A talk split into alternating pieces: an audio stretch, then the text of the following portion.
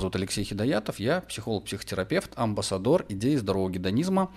А, скоро вы об этом будете знать очень много. Ну а пока что сегодня я расскажу о чем. О чем, про что сегодня будет эфир. Традиционные разбор клиентских случаев, э, психологическая консультация онлайн, бесплатная психологическая консультация онлайн, тех случаев и кейсов, которые вы мне присылаете. Может быть, в будущем будете присылать в виде голосовых сообщений, вот мы придумаем, как это будет работать, и я буду их разбирать в прямом эфире. Задавайте любые вопросы мне, пусть это будет даже провокационный вопрос, если вы смотрите это в записи, то пишите ваши провокационные вопросы, идеи, мысли, э, мнения, э, как бы вы бы поступили на моем месте, когда вы будете слушать очередной кейс или случай, как бы вы поступили на месте нашего героя или героини, который описывает свой случай, присылая его нам для этого разбора, как бы вы поступили а, в подобной ситуации. Это всегда важно, ценно и полезно, особенно нашим зрителям, а, клиентам, которые присылают, собственно говоря, свои кейсы, потому что им нужно не просто только мое профессиональное мнение, субъективное, личное, им еще и полезно обязательно ваше мнение мнение зрителей. Что вы об этом думаете? Мнение вот подписчиков. После Нового года стала злая, дерганая и вспыльчивая. Все люди замечают мою дерганность. Помогите, пожалуйста, что со мной происходит. Я не понимаю. Мне очень, меня очень беспокоит это состояние. Я просто срываюсь на каком-то из близких, перестал радоваться мелочам и даже стала чувствовать, что становлюсь меркантильным человеком. Это ужасно. Я хоть позитивный и жизнерадостный человек, но эти моменты меня очень сильно э, глушат. Я не могу ничего с этим сделать, я не могу себя контролировать. Окей, очень интересно, но похоже речь идет про девушку. И судя по характеру письма, я бы пофантазировал о том, что она, скорее всего, молода. Хотя, вот по ощущениям, это просто моя фантазия, могу ошибаться. А, дерганность, а, ну, есте... ну, тут, как понимаете, такой кейс невозможный. А, такие кейсы, пожалуйста, не присылайте. Во-первых, неизвестен ваш возраст. Во-вторых, а, в этом кейсе нет вопроса. Что с вами происходит? Откуда я знаю, что с вами происходит? Что ж такое-то? Пушок тут разлетался. Я не знаю, что с вами происходит, уважаемая э, героиня. Э, вас беспокоит ваша дерганность. Что значит дерганность? Тревожность, стресс, э, повышение агрессии, злости. Но логичный будет мой вопрос э, встречный вам. А на кого вы злитесь? кто вас больше всего бесит, кто вас раздражает, что было на Новый год, вы в Новый год с кем-то поссорились, перепили, а, может быть, это был какой-то случайный секс. Я понятия не имею, о чем идет речь, поэтому данный кейс даже как-то комментировать сложно. А, единственное, что я стала меркантильной, тут можно уже пофантазировать, что раньше такой не была, и это ужасно, что стала меркантильным человеком. Но слово меркантильный люди довольно часто ну, не очень правильно понимают, либо смешивают с какими-то другими, например, циничный, либо меркантильный. Я тут вот группу веду, знаете ли, психологическую, и там большим удивлением для некоторых мужчин стало то, что женщина оказывается меркантильной. Но дело только не в том, что женщина меркантильная, а женщинам важно, чтобы мужчина был состоятельно устойчивый, сильный, за которым можно как за стеной спрятаться, в том числе и финансово устойчивый и сильный. И тогда, да, женщине спокойно и безопасно. Считается ли, что она меркантильна? Ну, кто-то может сказать, что да, что женщина в этом случае меркантильна. Заголовок звучит так. Она лучше, чем я. Здравствуйте, ситуация такова. А в школе у меня была одноклассница, она вела себя более открыто, чем другие, привлекала внимание, но на весь период учебы не особо меня волновало. После окончания школы я решила, что она хороший пример для подражания. В скобках ухоженная, веселая, может высказать свою точку зрения. Я видела в себе минусы. Стала на каком-то чувственном уровне представлять, а что бы она ответила или как она действовала в ситуации, и просто теперь делаю так же так, я начинаю переживать, что это какой-то диагноз, и так поступать нельзя, хоть и чувствую себя более уверенной при таком мышлении. У меня идет все как-то по маслу, и чувствую себя счастливой, жизнь налаживается. А когда поступаю без этих вырисовок образа, я по общению это замечаю и по своему поведению. А, я больше не буду делать разбор, если вы будете присылать такие случаи. Ну, вообще, э, хороший вопрос. То есть, как бы вопрос без вопроса, тут скорее вопрос такой. Если у меня диагноз, и нормально ли то, что я беру себе за основу, за характер собственного поведения, манера взаимоотношений, коммуникации с какими-то людьми, с окружением, а по примеру, по принципу моей э, школьной подруги. Ну или одноклассницы. Одноклассницы, да. И что я вам скажу, хорошо это или плохо? Ну, давайте очень просто оттолкнемся от очень простого, от очень простого слова. Слово экологичность. Вам это экологично? Судя по описанию в этом письме, да. Окей, нет проблем, все хорошо. Вам это не экологично, вам это вредит, вы себя плохо чувствуете, ваши отношения вокруг разрушились. Да ладно, отношения разрушились. Вы разрушились в рамках каких-то отношений. Вот тогда это не экологично, это плохо, и тогда точно мимикрировать, брать стиль, э, опираться, брать, опираться на этот характер, на этот прообраз, брать его за основу, как за фундамент, э, тогда точно не стоит. Э, по большому счету, на самом деле, даже могу признаться, знаете, все мы так или иначе в самом начале своего пути берем кого-то в пример и мимикрируем под него. Грубо говоря, обезьяничаем, мы просто повторяем за людьми э, какие-то такие же вещи, которые а, мы сами не умеем, нас не научили, обстоятельства жизненные, хронология, история жизненная не сложилась таким образом, где бы было бы понятно, а, как себя вести. И тогда, когда мы этого не знаем, хорошо, если у нас есть пример для подражания, экологичный пример для подражания, и мы можем слечить, списать этот образ, эту кальку, эту манеру, этот шаблон и применить его в своей жизни, классно, наоборот, здорово, окей, хорошо и это еще экологично и помогает, вообще прекрасно. Нет у вас никакого диагноза, нет никаких проблем, вы просто приобрели навык, которого вас не научили, ваши родители, ваше окружение, среда, в которой вы развивались, росли. И вот данный э, пример э, стал для вас такой хорошей формой самозащиты э, в обществе. И вы просто принимаете. Так что здесь окей, дорогие зрители, слушатели. Опять же, тоже жду вашего мнения, внимания вот к этому конкретному комментарию, кейсу. Опишите, а какие вы в своей жизни брали шаблоны, а, поведения, манеры, на кого вы опирались тогда, когда у вас не было своего навыка. То есть это простой кейс. Я очень легко могу объяснить теорию вот буквально в двух минутах. Смотрите. А, маленький ребенок растет, взрослеет, становится человеком. Ему нужно, ну, как бы не то чтобы нужно, ему нужно как-то адаптироваться в этом мире, а что ребенку нужно на кого-то опираться, нужен какой-то прообраз, э, нужен, какая э, нужен какой-то человек, который будет являться опорой, фундаментом. И часто бывает э, так, что в жизни происходит, что, например, у кого-то нет отца или нет матери, или, например, не происходит мужская или женская инициация, э, или человек не может, ну, ребенок не может себя самоидентифицировать в подростковом каком-то возрасте или еще в каком-то. И вот он взрослеет, и ему тяжело, теперь сложно в своей жизни как-то адаптироваться, а, коммуницировать, взаимодействовать. И тогда э, очень классно ну, опираться на какой-то прообраз. Я на самом деле сам довольно э, нередко рекомендую клиентам искать приятные экологичные образы для себя, на которые они могли бы опираться, ну, например, из культуры, из фильмов, книг, э, ТВ, из реальной жизни людей, брать у них какие-то их сильные качества, которые вот импонируют и которыми можно опираться. И использовать их, почему нет? Если это экологично, если это помогает, то класс, да. Так, зачитываю комментарий. Ну, давайте представим, что человек нашел свой собственный стиль и образ, но он а, немного неправильный. Он вроде и чувствует себя кайфово, но другие от этого страдают. Но вот это если другие от этого страдают, значит, а, нет, вот если другие от этого страдают, это их проблема. Пусть ищут э, свой собственный стиль и образ или идут на личную терапию. Главное, что он не страдает, что для него экологично. Мы же, я же психотерапевт, я работаю на клиента, а не на общество. Не чтобы клиент уподоблялся и помогал всем, чтобы клиент помогал себе. Потому что это клиент-центрированный подход психотерапии. Так, может быть, девушка понимает, что у нее тоже странный образ, поэтому она тянется за образы других. Ну вот, притянут за душу, ну допустимо. Да, вполне согласен, а, что девушка именно ну, так и пытается себя найти. Это же как пазл. Человек, личность а, человека, она всегда изначально не сформирована. Она формируется временем и, об, а, и жизнью, и опытом. Как маленькие частички из пазла.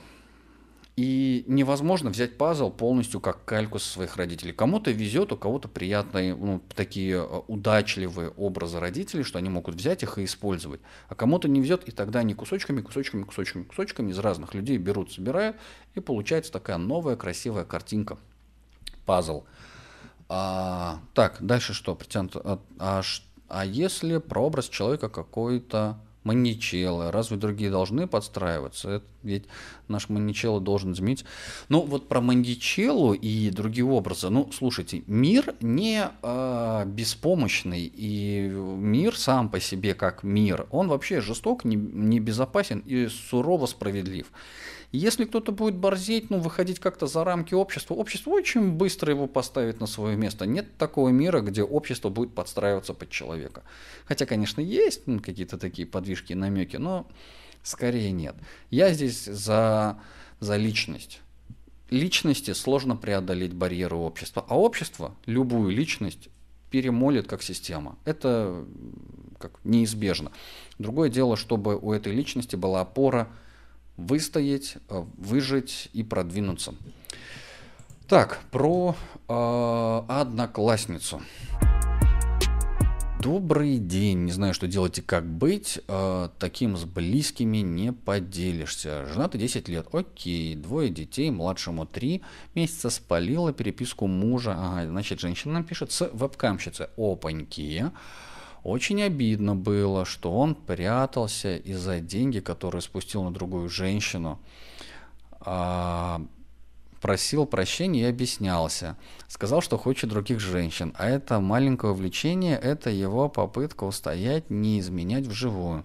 Очень больно было такое слышать, ведь и секс у нас был вроде и любим друг друга. После долгих откровенных разговоров попросил секс втроем, но типа все постепенно, а для начала занят сексом по вебке с другой парой. Я в шоке, не знаю, что делать. А отказать или прекратить весь этот разврат. Боюсь, а, что опять пря э, прятаться начнет или вживую решится гульнуть, а согласиться начинаю чувствовать себя не очень хорошо. Ревность захлестывает, аж живот крутит. Мне было а, его внимания всегда достаточно. И так обидно, что ему мне не хватает. Хотя говорит, что и любит, и хочет меня, и хочет развратничать вместе, а я в ступоре не знаю, как быть. Подскажите, пожалуйста, может что-то со мной не так. За 10 лет, безусловно, у людей может понизиться, очень сильно понизиться а, сексуальное влечение друг к другу. И это в рамках нормы, в зависимости от того, какой секс, какой профилактикой вы занимаетесь, что... Ну, то есть, в чем ваша профилактическая сексотерапия заключается. А иметь, ну, какую-то там, не знаю, периодическую мастурбацию на стороне, в общем, я здесь ничего такого принципиального не вижу. Сначала это свое просто обратное, а, обратную связь, обратное а, свое такое человеческое мнение, потом будем сильно разбираться, потому что нужно еще осознать, что здесь произошло. Было обидно, что он прятался за деньги, но наверное, чувствовал, что наша героиня э, не примет его выбора, его желания. Хотя черт его знает, некоторые женщины с удовольствием это воспринимают. И теперь, собственно говоря, я спускаюсь к самому а, вопросу. Ему хочется гульнуть. Но а, что нашей героине тут сказать? С вами не что-то не так. У каждого есть свои рамки, границы э, и барьеры, э, потолки, сексуальной доступности. Доступности как для себя, так и для других партнеров. Кому-то 10 партнеров за раз это ок, а с кому-то говорить о сексе открытым языком, пожалуйста, вставь свой член мою вагину, это уже ай-яй-яй, кошмар, как страшно, пожалуйста, мои, мои нежные ушки этого не вынесут, поэтому давай разговаривать о том, что ежик хочет поесть сосиску, ну, например, вот так, или там погладь мою мышку, ну, например, вот так люди разговаривают. И это нормально, то есть неплохо ни то, ни другое, не, здесь нет хорошо-плохо, здесь нет правильно, здесь нет черного и белого. Здесь есть а, эмоциональная доступность, допустимость внутри себя, в первую очередь, собственной психики, своей головы, своего воспитания, восприятия жизни и так далее, и внутри отношений, внутри пары. Похоже, что вы находитесь, я обращаюсь к нашей героине, вы находитесь в разных э, сексуальных настроениях э, и стадиях вашей сексуальной конституции для вас, возможно, тот образ жизни, который уже сложился, окей, и все хорошо. А похоже, ваш муж много чего скрывает. Вот видите как, если мы можем говорить об этом просто как о сексе, с одной стороны, а с другой стороны мы можем об этом говорить как о как о, о психологии.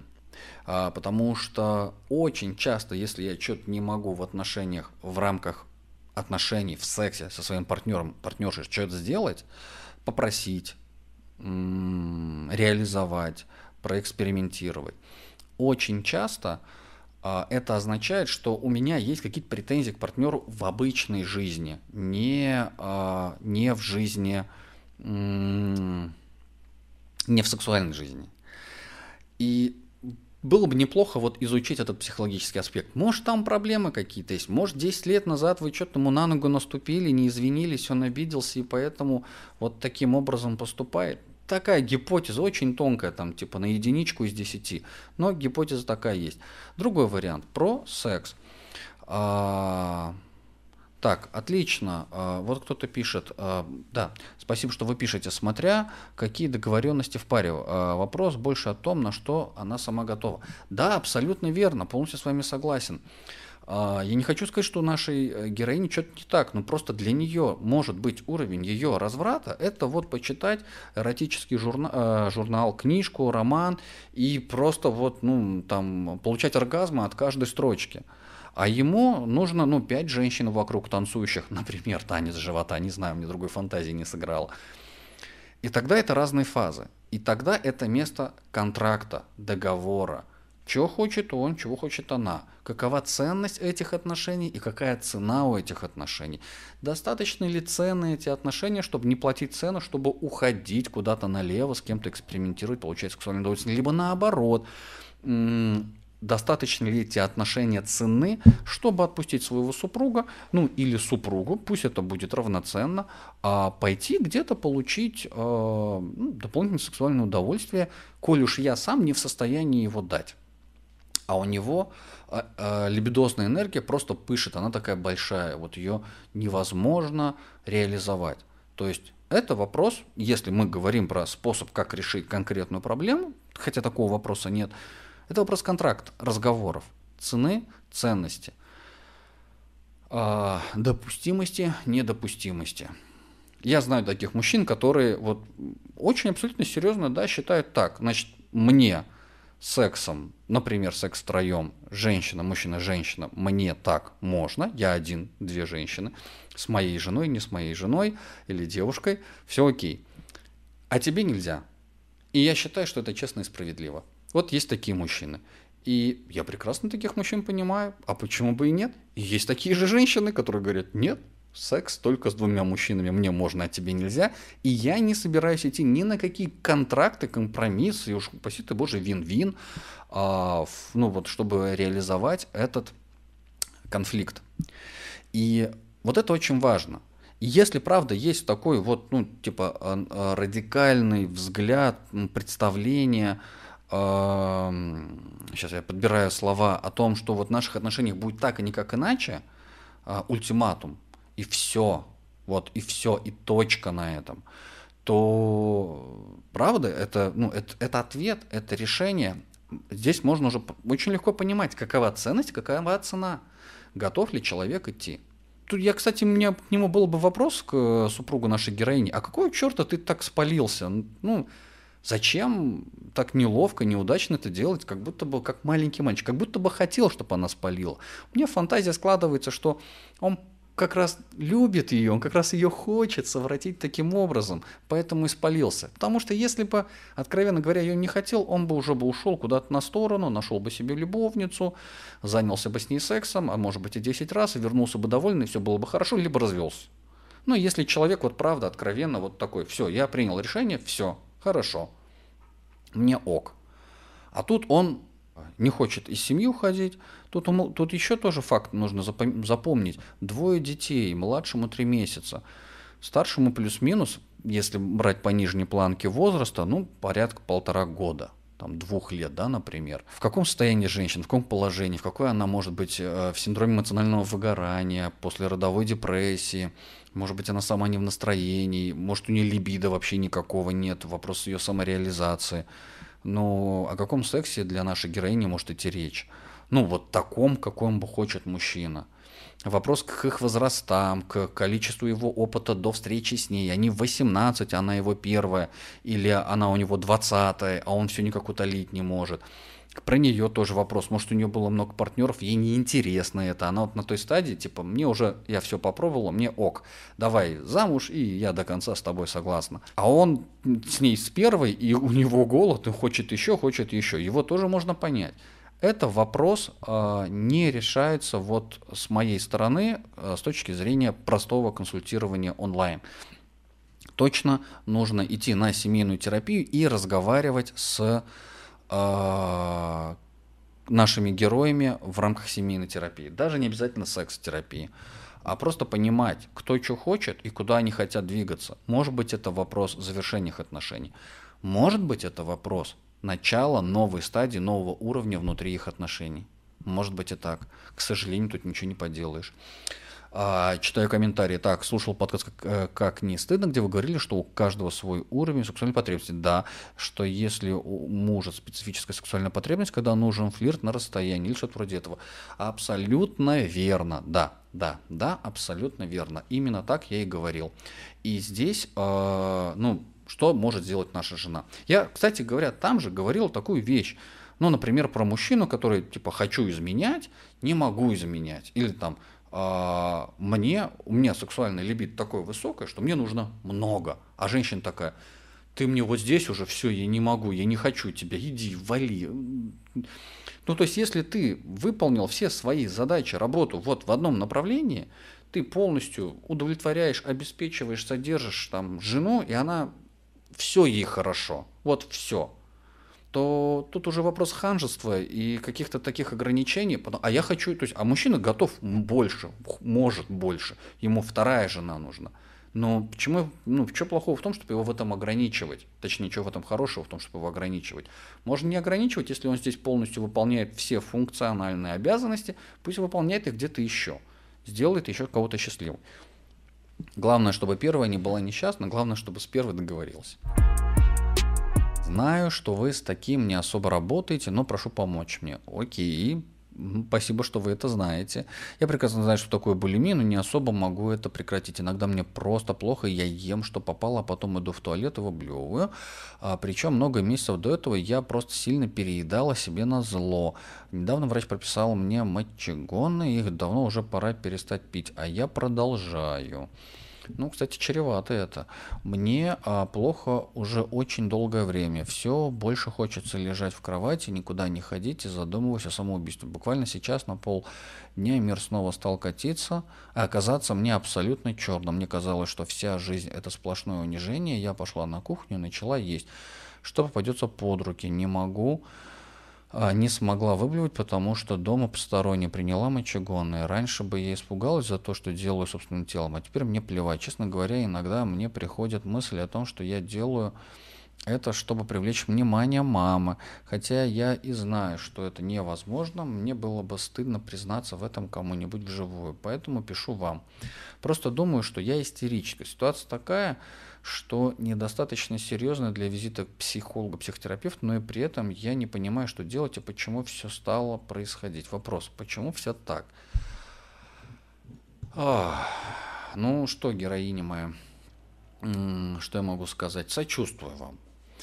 А, я вам сочувствую, и правда, а, все, что связано с булимией, а, попыткой себя отравить, замучить себя, привлечение внимания мамы, все это, безусловно, туда входит. Слово самоубийство мне здесь не нравится.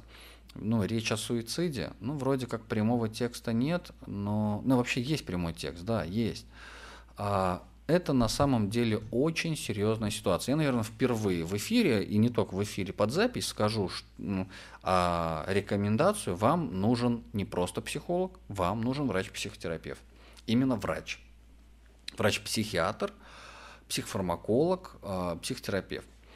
А, не медицинский психотерапевт, как я, например, да, психолог-психотерапевт, может вам помочь. Но имейте в виду, это будет долго, дорого, а, рассчитывайте минимум полгода терапии. Это просто, просто вот начало, вот там пол чайной ложечки. И дальше, а, ну, до года, до двух лет, вот так. Не без исключения групповой психотерапии. Быстрое решение, оно условно быстрое, это антидепрессанты. Но там будет все. Там психофармаколог, врач вам выпишет все таблетки. Я вообще не любитель вот фармакологии, никогда обычно не отправляю к врачам.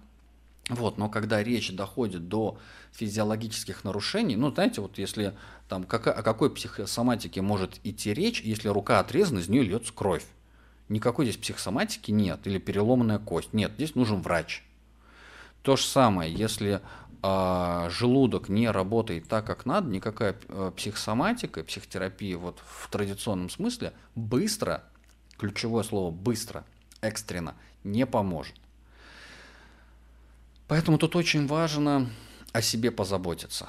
А, и тогда параллельная работа. С одной стороны, врач, который следит и наблюдает за физиологическим состоянием и выписывает фармакологию, например, которая поддерживать будет здоровье организма, вообще бы в стационар бы положил, э, вот, я бы положил, и параллельно бы начал э, немедицинскую психотерапию.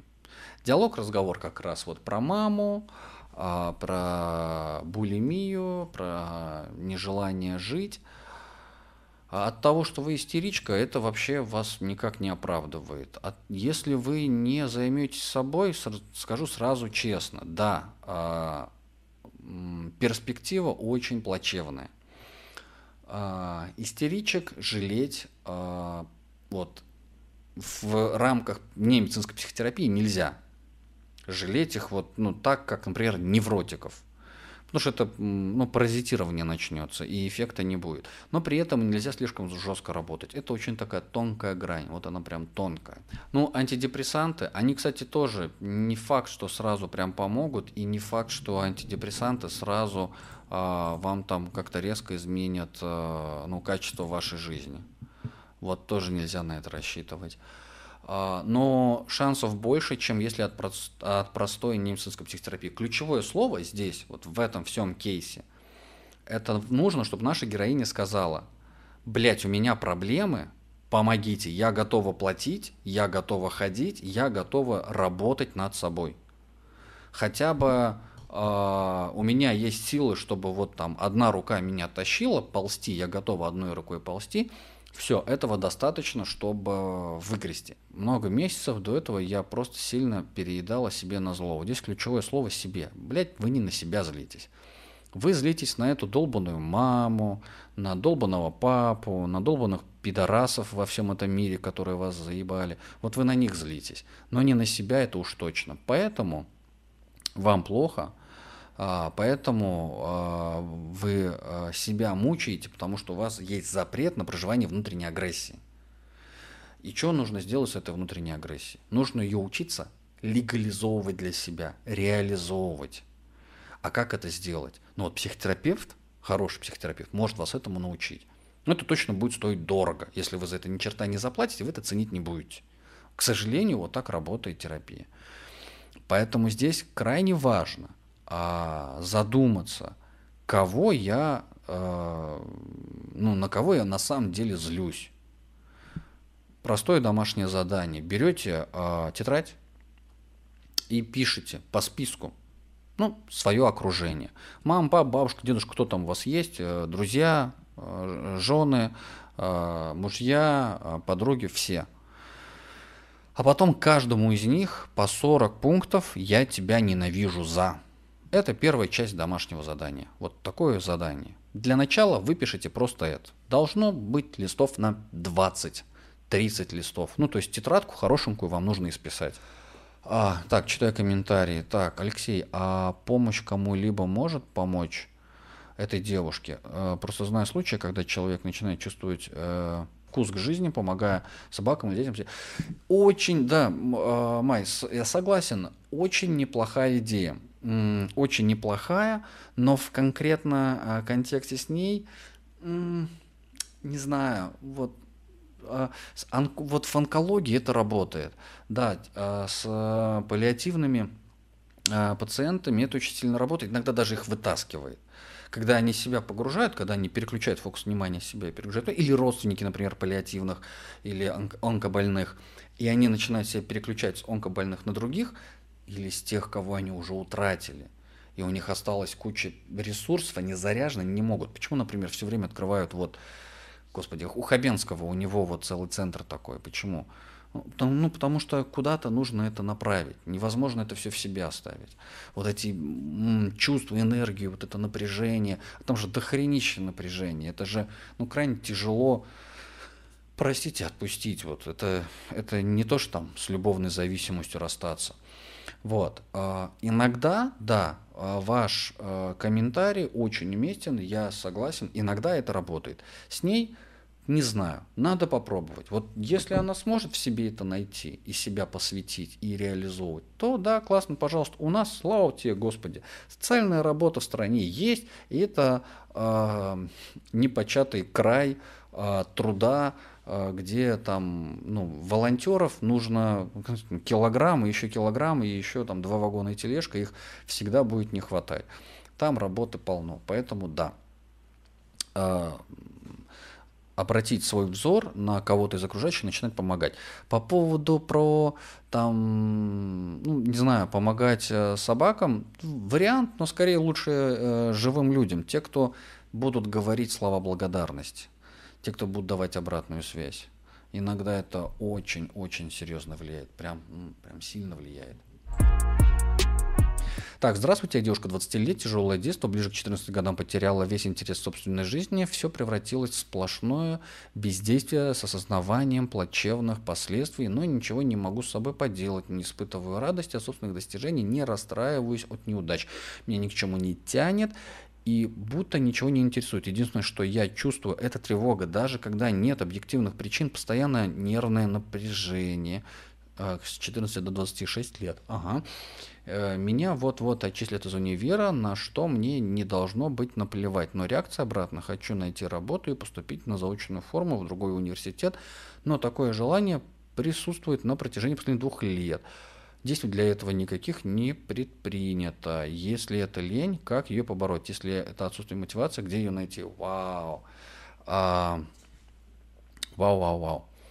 Ну что, дорогая наша героиня, вам 20 лет, и вы уже очень зрело мыслите и рассуждаете. Большой, конечно, вопрос, что у вас там произошло до 14 или в 14. Большой вопрос к вашим родителям, как они поддерживают вас в вашей жизни, в вашем направлении, в ваших желаниях.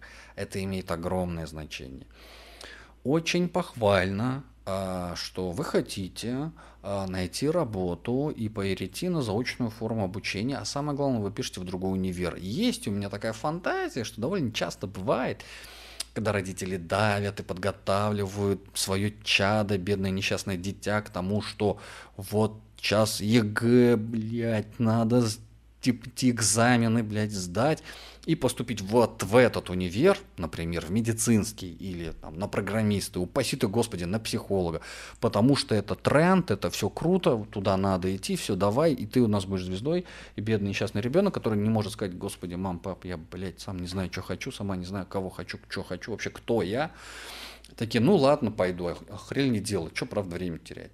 А потом выясняется на втором, третьем, четвертом курсе, в шестом на медфаке, когда уже все, вот чуть-чуть полгода осталось, они такие, да в звезду я это все в гробу видал, это не мое, я вообще всю жизнь мечтала петь, рисовать картины, танцевать, а может быть не петь, танцевать и рисовать картины, а не знаю, а врач хотел быть э, художником, художник хотел быть психологом, психолог хотел быть программистом. А, вот. Или программист хотел быть э, психологом. И вот, пожалуйста, где я оказался. По сути, про меня. Так, но э, чего? Это хорошая идея. Я не могу сказать, что это правильно, неправильно, поступайте так или нет, хорошо это или плохо. Э, но скорее ваш кейс мне очень ясен и понятен. И здесь важно, конечно, было бы заручиться какой-то поддержкой от родителей, от родственников по одной простой причине. Ну или хотя бы от друзей, или там, может быть, муж есть, может быть, парень есть. А именно поддержкой не то, чтобы вас спасали, лечили или чинили, а для того, чтобы для того, чтобы э, ну, правда, пока вы будете в поисках себя, ну, жизнь как-то нужно платить, в жизни как-то нужно жить, как-то нужно себя обеспечивать. Вот для этого нужна поддержка. Вот. Плюс э, напряжение. Из-за этого э, дофига тревоги. Поэтому нет, э, ну, поэтому нервное напряжение, его много, поэтому нет желания что-либо делать. Для, почему? Потому что вся сила, все силы уходят на сдерживание этой тревоги. А тревога, в данном случае, я бы сказал, скорее это злость. В данном случае тревога имеет рождение в некоторой злости, неудовлетворенности, потому что непонятно, кто я, что я хочу, а мои кому-то я там что-то должна, и похоже, я поэтому должна это выполнять. Признаваться в том, что я должна или что я злюсь на этих уродов, извините, я никого не оскорбляю, ну, на этих сволочей, а, да, ну, должна как бы там что-то им отдать, и отказаться в этом не могу. Из-за этого и рождается тревога, что я в растерянности, что я не могу ни туда, ни сюда. Вот. И поэтому я нахожусь в таком а, тупике.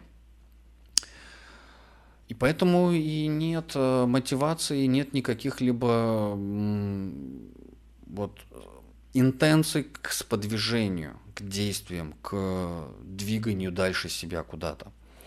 Вот. Но если говорить про два последних вопроса, они на самом деле очень любопытные. Мне они нравятся. Если это лень, как ее побороть? Что такое лень? А, золотое правило, по крайней мере, которое я использую и еще ни разу не ошибался. Как правило, лень – это сигнал, это симптом. Симптом отсутствия интереса. Что это означает? Что нет интереса, поэтому э, лень. Я лень очень люблю. Если появляется лень, э, на нее это помощник, это друг, э, это э, самое лучшее чувство, которое может помочь определить, что я хочу. Потому что оно в первую очередь лень мне показывает то, что я не хочу. А если я это не делаю, значит, мне надо. Значит, не надо это делать. Значит, нужно заниматься тем, что интересно, тем, что хочется. И тогда это просто предмет, повод для того, чтобы себя искать дальше.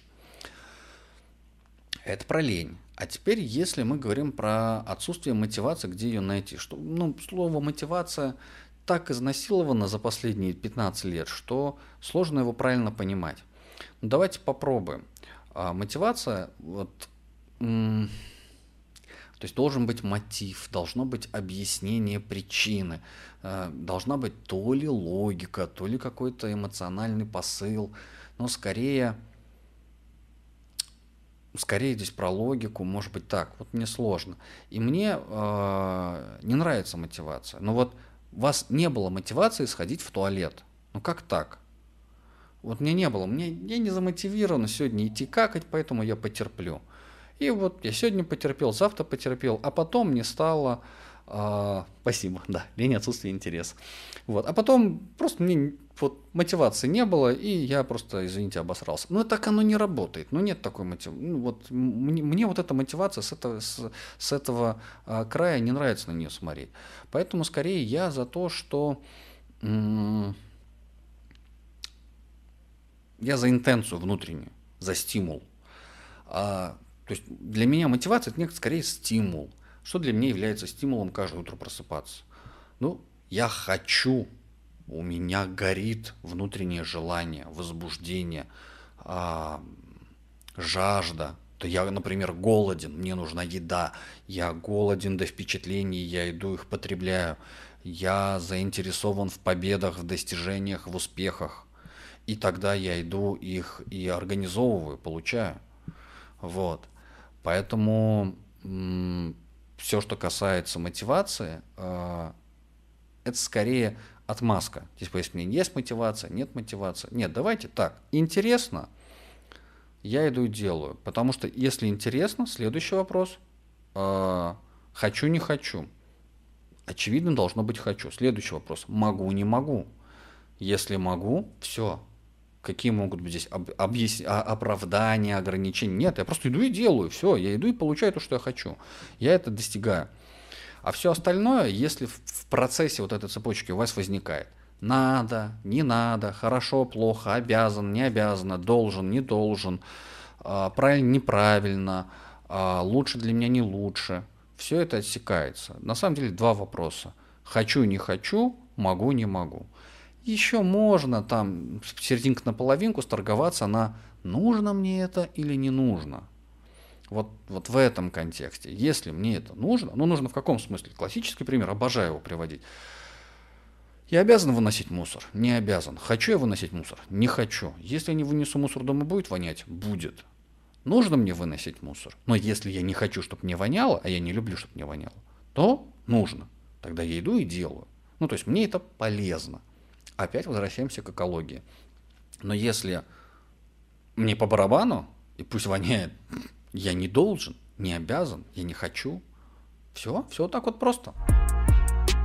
Пожалуйста, уважаемые зрители, слушатели, те, кто будут смотреть это в записи, обязательно ставьте ваши лайки, делайте репосты, пишите ваши комментарии, присылайте ваши кейсы, случаи. Пришлите этот разбор видео вашим, вашим друзьям, знакомым. Может быть, кому-то из них будет нужен мой разбор. Это бесплатная психологическая консультация онлайн относительно ваших кейсов, от того, что вы напишете. Если вы напишете развернуто, я развернуто вам расскажу. А, дам максимально полезный набор информации, который может быть вам полезен. Подписывайтесь на мой Телеграм, на наш Телеграм-канал и э, на мой Инстаграм. Они тоже будут в описании в подкастом. И еще э, подписывайтесь на аудиоподкаст. В аудиоподкасте тоже много чего полезного и интересного. Пока-пока.